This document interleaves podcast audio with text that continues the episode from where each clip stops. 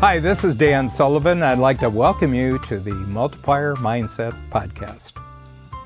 So it's a real pleasure today. The episode of the Multiplier Mindset features Kim Butler, and I've known Kim for two decades, and she's been just a terrific participant in the Strategic Coach program, but she's also one of our associate coaches, just a terrific coach. She knows the strategic coach concepts and tools. But if I had to look at a quality that has always impressed me about Kim is her perseverance. She just has phenomenal perseverance. In this episode where she talks about a particular event that was a failure three years in a row, she didn't give up on that. She kept learning from the failure until she knew how to be successful. So the magic number here was she failed three times and then she succeeded on the fourth and then has succeeded forever. And wherever I look at entrepreneurs, I see incredibly intelligent people, I see incredibly skillful people. But the ones who are the most successful are the ones who have mastered the one quality, and that is perseverance. Hello, I'm Kim Butler, and I became an entrepreneur because I don't like to follow the rules. And I prefer to instead create an environment where there's growth all the time and where truth is being told and where results are the focus. And that was way more interesting to me long ago than following rules or developing an environment in what I perceived as kind of a stuck box so instead of a bureaucratic, corporate, stuck box environment, the entrepreneurial world is changing all the time. It's growing all the time. It's challenging all the time. And every single day, you can figure out whether you're getting results or not. And you can adjust. So if you're not getting results, you can change and shift and improve and grow. And those were all very, very important values to me as a person. And it just made sense to put those out in play in the business world. So I think in any endeavor in the human world, there are failures. And it's always about how you choose to deal with the failure. And as an entrepreneur, you get to deal with failures a lot more often than people that are protected in a corporate or bureaucratic world. And that's really where growth occurs. So I can think of one story where in our organization, we wanted to create an event. And events are hard. There's physical space, there's people, there's the marketing, there's the food, there's all of the speakers, etc. And we put on this event and it was okay, but just okay. And I remember being like, okay, we did it one year, you know, we've got momentum, we've got to do number two. And number two came around and it was okay plus one, but not okay plus 10.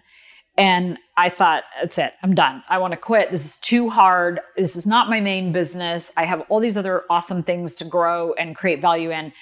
And yet, for whatever reason, I was really pulled to continue to work with this event, even though I didn't want to do it. It was too hard. In my mind, it had failed and it wasn't creating the kind of value that I wanted. And yet, there was just enough people that said, Yeah, that was really helpful. Yeah, that was really great. I really enjoyed it that I kind of picked up the pieces and went on again.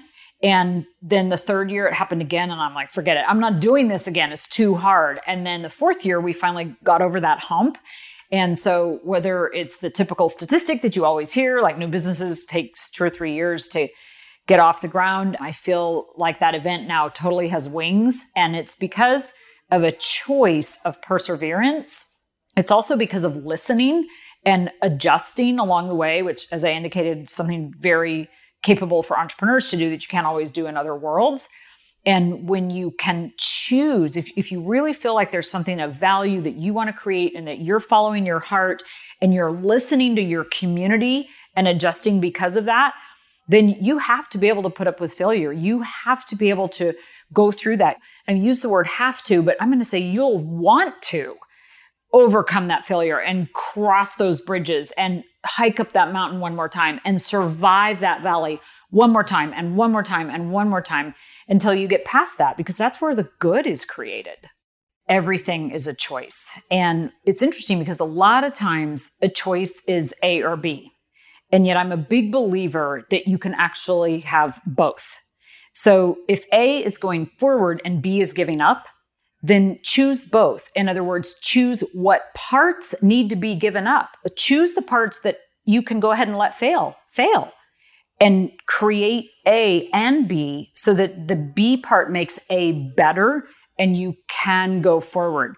And when you are following your heart and you are serving and you're listening to your community and you're taking input, it's worth making the choice to survive that valley one more time, to go forward, to learn, to adjust, to make the shifts that are necessary. But that's all a choice. And choice is right here in our minds. And choice can happen that quickly. You can shift your mind or your mindset, if that's an easier word, that quickly. And when you make that shift in your mindset, then you can go after anything you want as long as you're serving, as long as you're helping people, and as long as you're still listening. And I think having the humble confidence to make a strong choice and include the failures actually makes that choice even better. So, Kim uses a great image of that you're in the valley rather than on the hilltop when you're failing, you know, and it's the openness to the experience of failure and treating failure as a very valuable experience that allows you to develop constantly increasing perseverance. Okay, because you begin to realize that in your life, if you're doing new things, probably when you first start doing a new thing, you're going to fail at what you're doing because you don't have the experience yet. You haven't developed the knowledge about what the situation is. You haven't developed the skills of planning for this type of situation. In this case, it was a particular annual event that Kim had, and she was willing to go through the valley of this experience, the failure that takes place in the valley, so that then she could get to the mountaintop.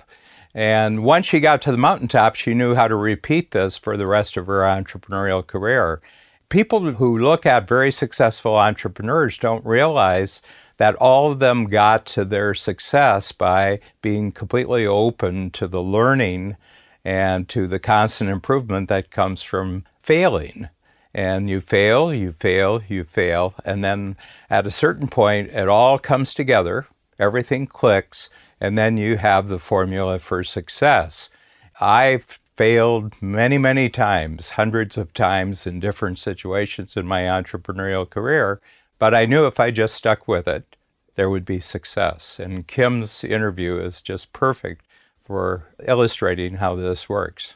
Well, how do I prepare myself for failure? And I says, you don't prepare yourself for failure, you prepare yourself for a new experience okay? And you go in with a thought, I'm just going to learn everything there is about this new experience until I get it right. And I'm willing to go through a period where I don't have it right so that I speed up the process of learning what's required to have a constant, permanent, predictable success in this type of situation. That's the secret I mean, entrepreneurism, life, that's the secret. You have to be open to new experience, and at first, you don't have a handle on what's required. But the longer you stick with it and you keep yourself open to what's happening to you, then the right course for you, the right way to think about it, the right way to prepare for it, and the right way to perform will all come to you. So here's a formula for success based on Kim Butler's testimony here.